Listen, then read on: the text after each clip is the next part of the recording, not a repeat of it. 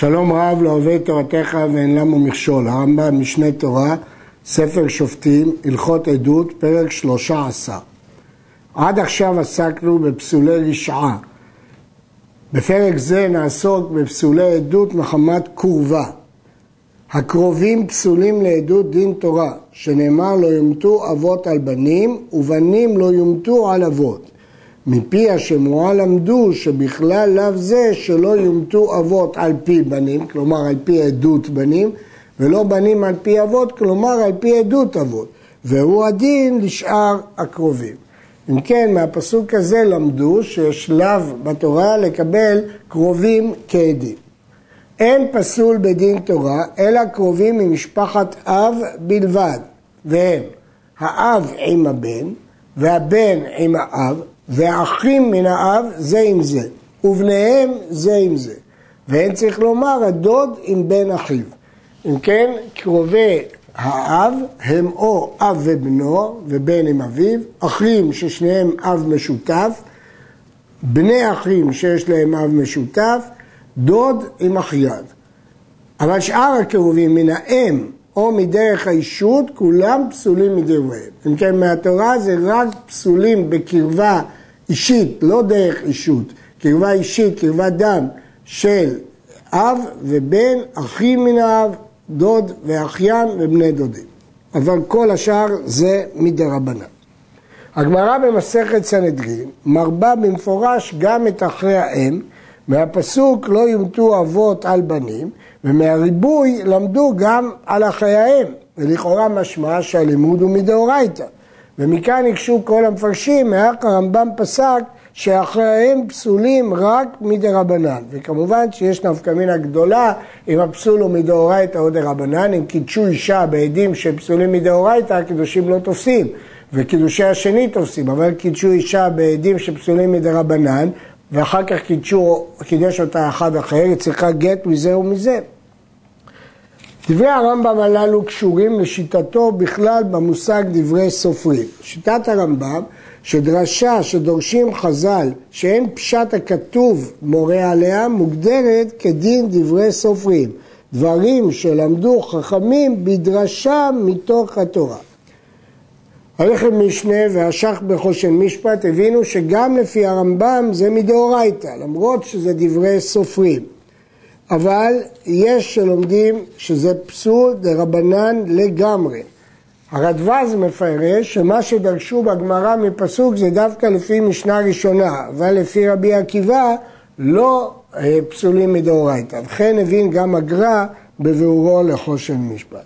גם הרמה הבין שלדעת הרמב"ם קרובי ההם פסולים מדרבנן.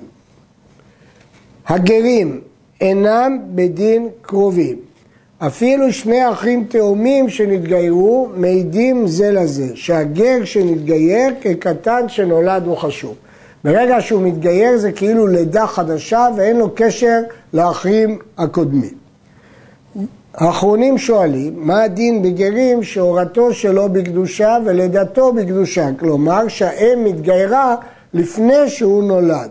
האם הם נחשבים לקרובים או לא? יש שרצו לדייק בלשון הרמב"ם, שני אחים תאומים שנתגיירו, משמע שאם האם התגיירה, למרות שהורתם שלו בקדושה, הם לא יכולים להעיד על זה. ויש אומרים שאי אפשר לסמוך על זה, אלא גם, צריך גם הורתו בקדושה וגם לידתו בקדושה. ספק הזה מופיע בבית יוסף. אה, הדרכי משה מוכיח שדווקא גר שנולד שלא בקדושה, הגרות מבטא את יחסי הכאובה שלו. אבל אם הוא נולד בקדושה, הוא לא יכול להעיד זה על זה. והדברים שנויים במחלוקת. האחים זה עם זה, בין מן האב, בין מן האם, הרי הם ראשון בראשון. עכשיו אנחנו מדברים על הגדרות, לא קשר אם זה פסול דאורייתא או דרבנן. אחים אחד עם השני, זה נקרא ראשון בראשון, זאת אומרת קרבה ישירה. ובניהם זה עם זה, כלומר בני דודים, שני בשני. ובני בניהם זה עם זה, שלישי בשלישי. הדור השלישי נקראים שלישי בשלישי. אם כן, הביטוי ראשון בראשון זה קרבה ראשונה וישירה. ולעולם שלישי בראשון כשר, ואין צריך לומר שלישי ושני. השלישי כשר אפילו עם הראשון, אבל השני עם השני, ואין צריך לומר שני בראשון, שניהם פסולים. כלומר, ראשון בראשון, שני בראשון, שני בשני, כל אלה פסולים. האב עם בנו כראשון בראשון. זה ממש ראשון בראשון. לפיכך האב עם בן בנו פסול, כי זה ראשון בשני. ואם בן בן בנו שהוא רביעי ממנו, קשה, פני שהוא שלישי בראשון. אב ובנו זה אחד, ובן בן בנו זה כבר שלישי, וראשון בשלישי קשה. וכן הדרך בנקבות. כיצד? שתי אחיות, או אח ואחותו, בן מן האב, בן מן האם, הרי הם ראשון בראשון. בניהם, בן זכרים, בן נקבות, שני בשני. בני בניהם או בנות בניהם, שלישי בשלישי. כדרך שאתה מונה בזכרים דור ראשון ושני ושלישי, כך מנה בנקבות. יש להעיר שדעת רבנו תם ששלישי בראשון פסול לעדות, וכן דעת בהאג, לפי רבנו תם הוא פסול מדאורייתא, לפי בהאג הוא פסול ברבנן. השולחן ערוך פסק בסתמה כדעת הרמב"ם, ששלישי בראשון כשר, אך יש אומרים שהוא פסול, והרמה פסק שיש להורות שהוא פסול. ייתכן שהפסול רק דרבנן. אם כן יש מחלוקת בשלישי וראשון דעת הרמב"ם שהוא כשר. דעת אחרים לפסול, שולחן ערוך מכשיר ומביא, יש אומרים שפוסל. כל אישה שאתה פסול לה, כלומר, מחמת אחד הפסולים למעלה, ראשון בראשון או ראשון בשני או שני בשני, כך אתה פסול לבעלה. אז אתה פסול גם לבעלה, שהבעל כאשתו. לבעל יש מעמד ממש כמו אשתו. וכל בעל שאתה פסול לו, ככה אתה פסול לאשתו, שהאישה כבעלה. אם אתה פסול לבעל, אתה פסול גם לאשתו. אגב, גם לדעת הסוברים שחולקים על הרמב"ם וסוברים שראשון בשלישי פסול, אבל בעל ואשתו ודאי לא אומרים באופן כזה. כל שתי נשים שהן זו עם זו שני בשני, כלומר בנות דוד, בעליהן מעידים זה לזה. אבל אם היו ראשון בראשון, כגון שלקח זה אישה וזה ביתה, אין מעידים זה לזה. אמרנו שאישה וביתה, אב ובנו, זה ראשון בראשון, ולכן ראשון בראשון לא מעידים הבעלים אחד לשני. אבל שני לשני מעידים אחד לשני. וכן בעלי אחיות פסולים זה לזה. והרי הם כראשון בראשון, כי אחיות הם ראשון ובעל כאשתו, ולכן בעלי אחיות אפילו שהם שניים, שני בעל כאישה, פסולים זה לזה. וכן לא יעיד לבן אחות אשתו, ולא לבעל בת אחות אשתו, כיוון שאם הוא מעיד לבן אחות אשתו, זה ראשון בשני, ואותו דבר הוא לא יכול להעיד לבת אחות אשתו, זה ראשון בשני, וכל מקום שהוא פוסל מדין ראשון בשני, הוא פוסל גם בבעלה. אבל מעיד הוא לבן בעל אחות אשתו שיש לו מאישה אחרת. זה כבר לא קרבה והוא יכול להעיד. המקור של כל הדברים האלה היא מדברי רבי יוסי, שאומר גיסו, ואמר רבי יהודה אמר שמואל, הלכה כרבי יוסי. רבי יוסי אומר גיסו לבדו. דין גיסו הוא בעל אחותו, וכתוב שהוא גיסו לבדו. מפרשים הריב והרמב"ם, שמה הוא בא למעט? בן וחתן של גיסו מאישה אחרת. כלומר, אדם נפסל לבני אחות אשתו ואף לחתני אחות אשתו, אבל אינו נפסל לבני בעל אחות אשתו אם הם מאישה אחרת. להלכה, פסק השולחן ערוך כמו הרמב"ם. אחר כך הוא הביא דעה אחרת. כל איש שאין אתה מעיד לו מפני שהוא בעל קרובתך, למשל אחיין שפסול להעיד לבעל דודתו, הרי אתה מעיד לשאר קרוביו, כגון בניו ואחיו. וכן כל אישה שאין אתה מעיד לה מפני שהיא אשת קרובך, אבל הרי אתה מעיד לשאר קרוביה, כלומר רק לבעל אשתו ואישה כבעלה, אבל קרובים אחרים שלה אין בעיה. אבי חתן ואבי כלה מעידים זה לזה. ההלכה הזאת כתובה ברב חיסדא בגמרא בסנהדרין, שהם לא דומים לזה אלא כי אוכלה לדנה, כמו בגופה שאינה דומה לחבית. מדוע? כל הפסולים הנובעים מקשרי חיתון, החתונה גורמת שהם נעשים קרובים זה לזה.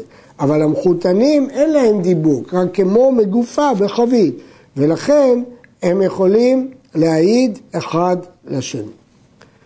הגאות מרדכי כותב שלמרות שמעידים זה לזה, אינם כשרים לדון זה לזה, אבל זאת דעה ייחודית. אחרי האח מן האם מעידים זה לזה, שהרי אין ביניהם קרבה כלל, הם לא מאותו אב ולא מאותו האם. כיצד? רחל שנישאת ליוסף וילדה ממנו ראובן, והיה ליוסף בן מאישה אחרת והוא מנשה. ונישאת, כלומר רחל שנישאת ליוסף, נישאת עכשיו לשמעון, וילדה ממנו יהודה. הרי מנשה ויהודה מעידים זה לזה, כי אין ביניהם שום קשר. מנשה הוא בן של יוסף מאישה אחרת, ויהודה הוא בן של רחל שנישאת לאיש אחר, לשמעון, ולכן אין שום קשר בין מנשה ויהודה והם מעידים זה לזה. האיש עם אשתו כראשון בראשון.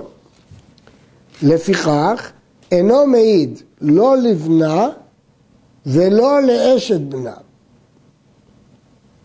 ולא לבעל ביתה ולא לאביה ולא לאימה ולא לבעל אימה ולא לאשת אביה. איש עם אשתו נחשב ראשון בראשון. כלומר, למרות שאמרנו בעל כאשתו ואישה כבעלה, אבל זה לא כאחד ממש, אלא זה ראשון לראשון, ולכן אסור להעיד לקרוביה. אז הוא לא יכול להעיד לא לבנה ולא אשת בנה ולא בעל ביתה, לא אביה, לא אמה, לא בעל אמה ולא אשת אביה.